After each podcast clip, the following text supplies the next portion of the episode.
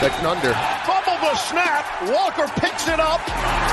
Now trying to turn something out of nothing and into the end zone for the most unlikely of touchdowns. Off the fumbled snap, PJ Walker picks it up and runs into the end zone for another Roughnecks touchdown. Here's Walker to the seam to Cam Phillips. Touchdown. Roughnecks back on top. Got a throw here. Second and 13. Cornelius intercepted. Picked off. DeMarquis Gates at Ole Miss. Down in H-Town, we don't brag or boast, but down in H-Town, we do it bigger than most. And down in H-Town, you could try if you want, but come to H-Town, we probably send you home. Uh-huh. What's going on, football fans? This is the XFL show live from St. Louis, and this is a recap of the Houston Roughnecks 34 to 27 victory over the Tampa Bay Vipers. This is Bryant. And this is the red zone scoring snake charming Allen. or just Allen, like we usually say on this show. Allen, uh, close. Maybe the better game. Uh, the best game that we've seen of the Tampa Bay Vipers. The better game of the XFL so far this season. High scoring. High scoring. Vipers got in the end plays. zone. Yeah, Vipers finally got in But the But they also zone. stopped at the one, the good old Vipers like we're used to now. It was a very telling game of just who these teams are to me. You know, Tampa Bay ultimately ending the game on what's plagued them so far this young season. It was kind of, unfortunately for them, poetic. But that's what happened. They looked like a new team, reborn. a lot of the story is going to be what the Tampa Bay Vipers were able to do. Yeah, and then they lost. And, And then they went back to what they've been. Uh, but also the story will be PJ Walker, Cam Phillips. Well, Cam Phillips, six touchdowns in two weeks. Are you kidding me? Give him the star of the week again. Nobody's taking it from him. Three touchdowns today again for PJ Walker, all to Cam Phillips. Uh, these two have gained some chemistry that we've seen in these first few weeks of the XFL. They're really the story if you're going to put it on something in the Roughnecks uh, part of the game. Oh, they've been awesome. Uh, Cam Phillips and PJ Walker connection is amazing. It was cool to see them get interviewed together as well during the game. Uh, and you know, we couldn't really. We're at a watch party here in St. Louis, so we didn't hear all everything they said. Was you know super loud in here, and hopefully everybody could hear us talking. We've been hanging out with Battlehawks fans who are cacawing over everybody. Caw. But seeing them get interviewed together, you saw that they have a connection, and really the the vibe from this Roughnecks offense. They they look like they feel unstoppable to me. They look like the most confident group in the XFL when you're talking about any side of the ball, defense, offense, any unit. This team on offense looks like they're mentally on another level. They have yet to look as dominant as some of the other teams here, but uh, the Houston Roughnecks pull this one out like they did last week with St. Louis uh, in Houston. Their first road game, uh, they looked really good. We'll go through some of the stats here, Alan. Uh, 24 for 36 for 306 yards for PJ Walker. Another phenomenal His- his performance. best game, Three. TDs, no interceptions. He leads the league in touchdowns over all the teams. He has Yeah. nine touchdowns total for the season. I think the, the next closest is seven, and that's not. It's. Not, I think it's Dallas. No, it's uh, a DC. Yep, and the the weekend is just starting. I'm sure the defenders will have something to say about that, but PJ Walker is ridiculous. Uh, and and another just crazy play. That fumbled snap turns into a touchdown. That's how you know it, everything's just working for you.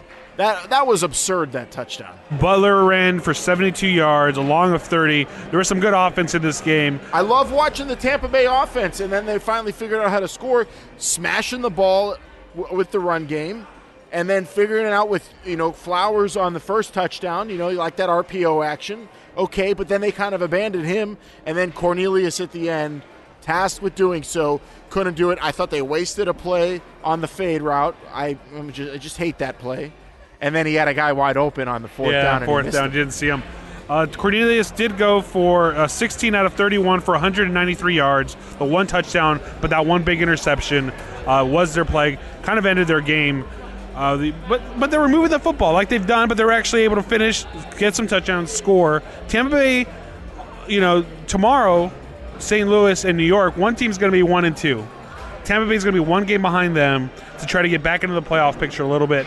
I think I can see it happen. Tampa Bay's still not done, uh, but they got to shape up and they got to get scoring. They're, they did today. They just got to keep it consistent because that's what still was their plague. The, the thing that sucks is you're 0 3 now if you're the Tampa Bay Vipers. And it's so hard to mentally stay focused to continue to improve the way you did today without getting the W. A lot of teams will go into a shell at this point. You're 0 3, hope is lost. In a short 10 week season, that feels uh, insurmountable. But for what we saw, if they play that competitive football every week, like you said, they're going to be in every game. They're going to be competing, and who the hell knows what happens at the end of the year record wise. They cannot give up. I hope they don't because they have some really great players. Jalen Tolliver was great today at receiver. They didn't have Nick Truesdell out there. Taylor Cornelius looked like he was finding some rhythm. Quinton Flowers looked like I still hate this quarterback rotation. Maybe when Aaron Murray gets back, they could just settle on him. But I love it. Jacques Patrick is one of the most fun runners to watch. I really hope this team just doesn't give up because they can compete with anybody in the XFL from what we saw today. Today, yes, they definitely can. Uh, one last thing I'll bring up to you, Alan, before we get out of here 18,000 plus in Tampa to watch this game. Uh, the crowd was great. I know there were some question marks about the crowd. Jake, especially, had some questions about the crowd. They looked like they were having fun. 18,000 to support the Tampa Bay Vipers. Let's just hope they get in that win column here pretty soon. Oh, absolutely. That crowd looked electric. They looked like they were having a great time, and hopefully they'll continue to support the Vipers. They are 0 3, and I know that's hard for a fan to get behind. But I think you, if you went there and you want to see some good football played, you did today. Jake texted us during the game hell, hell of a game for a watch party because he knew where we were in St. Louis watching this thing on big screens, a bunch of, among a bunch of people at a bar, and being at the, the only place better would have been at the game. Yeah, and that true. and that looked like a whole lot of fun. And finally, uh, I think this was the first time it was appropriate. Jerry Glanville had shades on. That's a good point too. well, he also had him inside the locker room. We saw that as well. Yeah, and I wonder if he'll uh, if he'll talk to June Jones after that. June Jones's offense kind of ripped up, ripped up his defense a well, there's not bit. a lot of 417 net Yeah. yards for the offense. not a lot of highlights for either one of these defenses. Really, it was about the offenses today uh, between these two teams. Couple sacks here and there. Big credit- both teams. Big credit to Jordan McCray in that entire offensive line for the Vipers. The Roughnecks, whose defensive line has been really unstoppable, only one sack today. One sack. Uh, again, not not a lot of good things for both defenses today, but still, uh, both teams did did do the job. Uh, you got to give credit. I know we're talking about the Vipers are the ones that weren't able to score. The Roughnecks also held them down on the one yard line after what was a, a nice drive that started back in Yeah. Tampa Bay territory. Yeah, statistically, uh, the the numbers aren't there defensively for either team. Really, Now, I mean, there's the one turnover at the end, but the time, the timing, end of the game, you get the pick. End of the game, you get the red zone stop. Houston showed up in that regard defensively. Third down conversion rate, interesting for the Roughnecks, only four of ten. Only 53 plays run. Time of possession is not a concern for June Jones. Well, when you have 417 yards of total offense, three touchdowns, you're scoring left and right. You don't have to worry about things like it's that. It's a different kind of offense that they run that we've always known about June Jones. It's called the run and shoot because they're just going out there looking for big plays. And the crazy thing is, Cam Phillips, Philip Walker, PJ Walker, they're delivering. Absolutely. On time, each and every single time. They need a nickname, and I'm thinking some something in the vein of like delivery systems. Maybe they're- they can be the new mailmen. They're they're the FedEx. They're the UPS. Yeah, you work on that for next week. Let's They're, look- they're delivering. Let's look ahead a little bit. Malone, hook them up. Let's look ahead a little bit here. It's not going to get any easier for the Vipers next week. The Defenders coming to town against the Vipers. That's going to be a good game. We'll see what happens with the Defenders. Uh, they're in LA tomorrow. Uh, but that's going to be another tough task for the Vipers. Hard for them to get out of this hole when you're facing the best teams uh, in the league. Yep, it's back to back. Uh, uh, I mean, according to our show's power rankings, you're you're the Tampa Bay Vipers. You're facing the two best teams in the XFL so far, and this week you gave a hell of an effort against a high-powered offense and a team that has been playing great defense, and you came up just a bit short.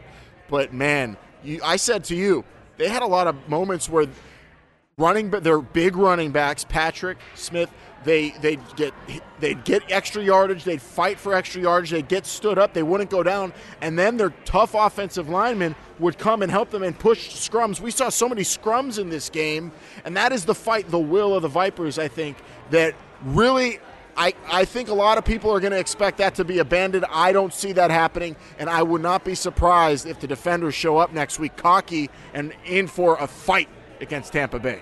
And then we also have the first XFL showdown, Alan. Houston Roughnecks are in Finally. Dallas on the road again. Uh, that's going to be a great game to watch. That one's on uh, Sunday, uh, FS1, 4 p.m. Eastern. Uh, the Roughnecks, I mean, it- they're scoring the ball, so it doesn't really matter on the other side of the football right now, but they're still moving the ball pretty good. We'll see what happens in Dallas They next week. They move the ball, they make the big plays, they play they get after the quarterback except today, and they play smart.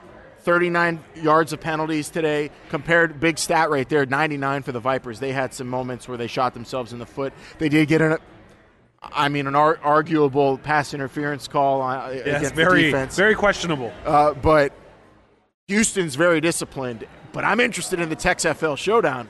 If there might be some some juice, animosity, the rivalry finally gets center stage next week for Houston and Dallas. Also, Alan, we saw our first legit three point play from the 10 yard line.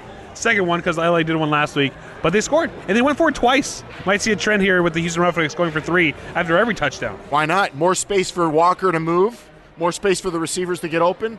Go for three every time, June Jones. Oh. Please, we want to see it, and you're gonna get it. Their their three point attempts are as good, no, better than their one and two point attempts. That's actually very true. Last week, I think last week they didn't even score one, maybe just one. All right, football fans, this is the XFL show live uh, in St. Louis for the Battlehawks hosting the Guardians tomorrow. So make sure you catch us for the rest of this. We got another one coming up later today, another mini-sode uh, when the Renegades are done with the Dragons up in Seattle. Uh, for Allen, this is Bryant. This is the XFL show. Remember, they're listening.